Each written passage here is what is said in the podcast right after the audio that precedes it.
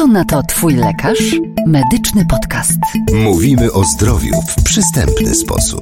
Zaprasza Dariusz Litera. Jeżeli skończyłeś 50 lat i nie poznałeś jeszcze swojego urologa, listopad to dobry moment, żeby nadrobić zaległości w dbaniu o zdrowie.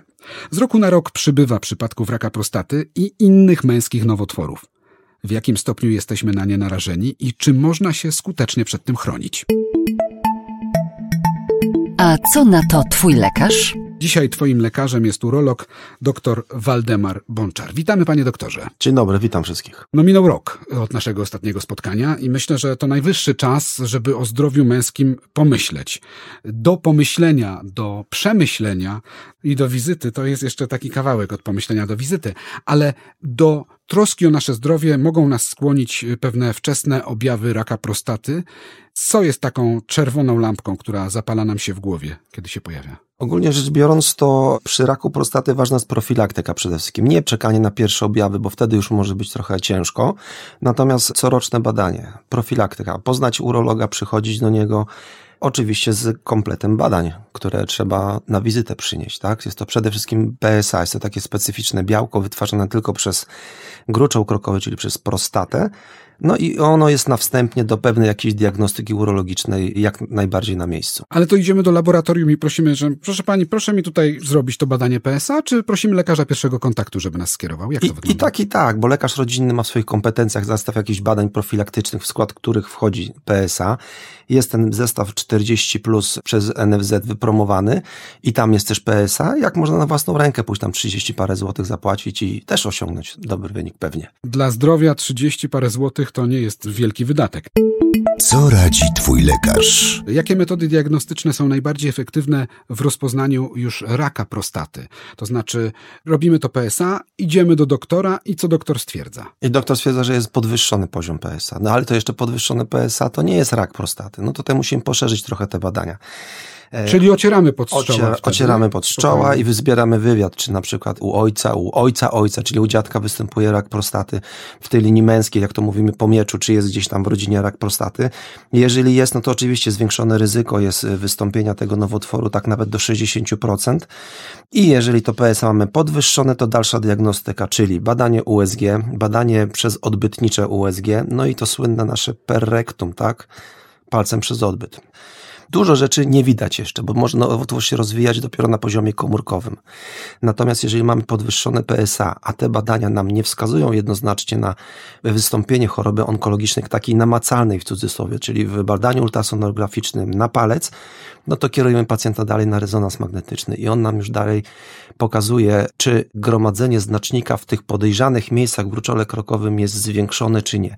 Mamy taką pięciostopniową skalę PIRAC w ocenie gruczołu krokowego, no i według tej skali lecimy dalej później z diagnostyką. Albo obserwujemy, mówimy pacjenta uspokajamy, zalecamy kontrolę na przykład za pół roku, za rok z ponownym wynikiem, albo kierujemy pacjenta na biopsję. I to już tak zawsze z tym pół To roku za rok, czyli Znaczy nie, no standardem jest, jeżeli wszystko jest ok z, u mężczyzny z badaniem PSA, z oddawaniem moczu, z jakimś brak komplikacji takich urologicznych, no to raz w roku się widzimy. Jeżeli coś jest niepewnego, no to zalecamy tą wizytę za pół roku. No ale to jest wtedy na wyraźne zalecenie urologa. A ja jeszcze mam ważną wskazówkę. Niekoniecznie w listopadzie, Niekoniecznie. kiedy wszyscy idą.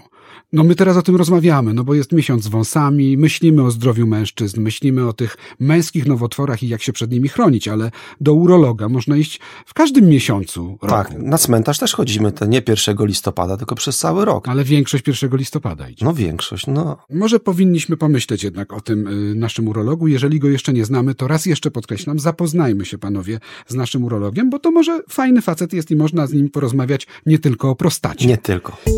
Co na to Twój lekarz? Mówimy o zdrowiu w przystępny sposób. Zaprasza Dariusz Litera. Wróćmy do naszego gruczołu krokowego. Badamy, czy jakieś w ciągu roku nowinki się pojawiły w diagnostyce. Coś takiego, że tam w prasie naszej urologicznej jest nowe odkrycie, na przykład y, coś diagnozujemy, albo też pojawiły się jakieś nowe sposoby leczenia. Sposoby leczenia zostają zazwyczaj takie same, są inne tylko metody leczenia. Musimy sklasyfikować ten nasz nowotwór. Czy on jest ograniczony do narządu, czy on jest gdzieś rozsiany trochę na najbliższe jakieś tam pęcherz, gdzieś na mięśnie i są przerzuty do węzłów, czy nie ma.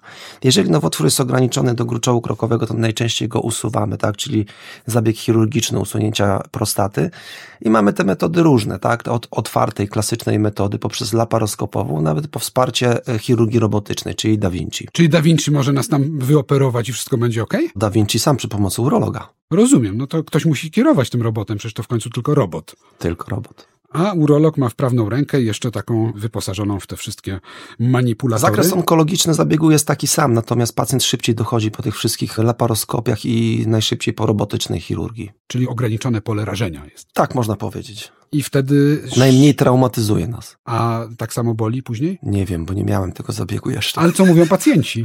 Pacjenci szybko dochodzą do siebie. Oczywiście po zabiegach laparoskopowych, robotycznych, no to rzeczywiście już w trzecim tygodniu wsierwą nawet do pracy i pytają się, czy można jakiś sport uprawiać. No ale tak zalecamy jeszcze do miesiąca, może troszkę dłużej, w zależności od tego, w jakiej kondycji jest pacjent, tak? Czy jest otyły, bo to też ma znaczenie, czy jest szczupły, czy jest młody.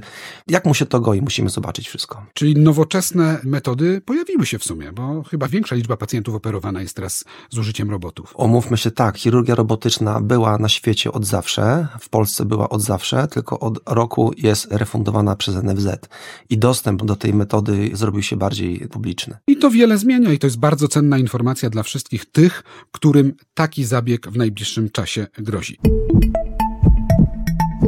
Ciekawe, co na to Twój lekarz? W jaki sposób zmiana w programie lekowym wpłynęła na dostępność różnych opcji terapeutycznych dla pacjentów z zaawansowanym rakiem prostaty? Jak to wygląda teraz? No z zaawansowanym rakiem prostaty, no to mamy jeszcze kilka metod leczenia. Niekoniecznie są to leki, ale można pacjenta naświetlić, zrobić brachyterapię, radioterapię. Można wykonać w późniejszym, oczywiście bardziej zaawansowanych chemioterapię. Jest jeszcze hormonoterapia tak zwana, blokada androgenowa polegająca na zminimalizowaniu wytwarzania androgenów, y, czyli sprowadzenie testosteronu prawie do zera. I wtedy hamujemy, tak chemicznie w cudzysłowie, nowotwór prostaty. Czyli on się wtedy nie rozrasta? Nie rozrasta, no hamujemy jego. No dobrze, a czy pacjent, który y, słyszy od pana doktora takie rozpoznanie, że to jest rak prostaty, to on słyszy wyrok, czy raczej y, informację o tym, że czeka go leczenie? Jak to, to znaczy, pacjent jest bardzo przejęty na początku, bo wynik histopatologiczny zna już na pewno tam parę dni wcześniej, tak, może tydzień, dwa. No i niestety przeżywa to bardzo. Oczywiście Google i sprawdza, ile on będzie jeszcze żył. Oczywiście bardzo często pomyłki są w tym Google i ten pacjent powinien umierać w ciągu 3-4 miesięcy, ale przychodząc do urologa okazuje się, że on będzie żył aż do śmierci i nie umrze na raka prostaty, bo jest takie, a nie inne zaawansowanie choroby. Rak prostaty wcześniej wykryty jest chorobą całkowicie wyleczalną i pacjenci zazwyczaj żyją i, no tak można powiedzieć, umierają na coś innego, a nie na raka prostaty, tylko z rakiem prostaty.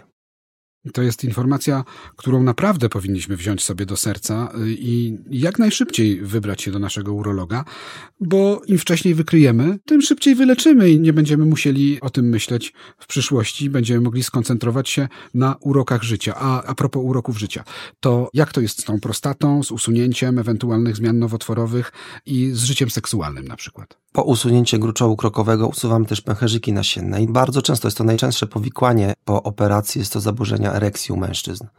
No niestety, niektórzy muszą się pogodzić z tym, a niektórzy po prostu mogą w cudzysłowie wyćwiczyć to. Dochodzi do niewielkiego uszkodzenia i przy pomocy różnego rodzaju środków farmakologicznych no, pacjenci wracają do lepszej lub e, gorszej sprawności. Czyli światełko w tunelu jest? Jest. I o tym także trzeba mówić, bo ta sfera życia jest niezmiernie ważna, również dla tych wszystkich pacjentów, którzy zagrożeni są tak groźnymi chorobami, jak ten rak prostaty, o którym mówimy. A teraz taka jedna cenna porada od pana doktora. Jeden objaw, którego nie możemy przeoczyć. Krew w moczu. I to absolutnie biegniemy do lekarza. No w ogóle, krew w moczu to jest urolog z wykrzyknikiem. Czyli na sygnale do pana doktora. Do pana doktora także można przyjść, doktora Waldemara Bączara, specjalisty urologii, który był dzisiaj gościem podcastu Co na to Twój lekarz. Bardzo serdecznie dziękujemy. Dziękuję. Co na to Twój lekarz? Wszystkie odcinki medycznego podcastu dostępne są na stronie twójlekarz.net oraz na popularnych platformach streamingowych. Co tydzień nowy odcinek.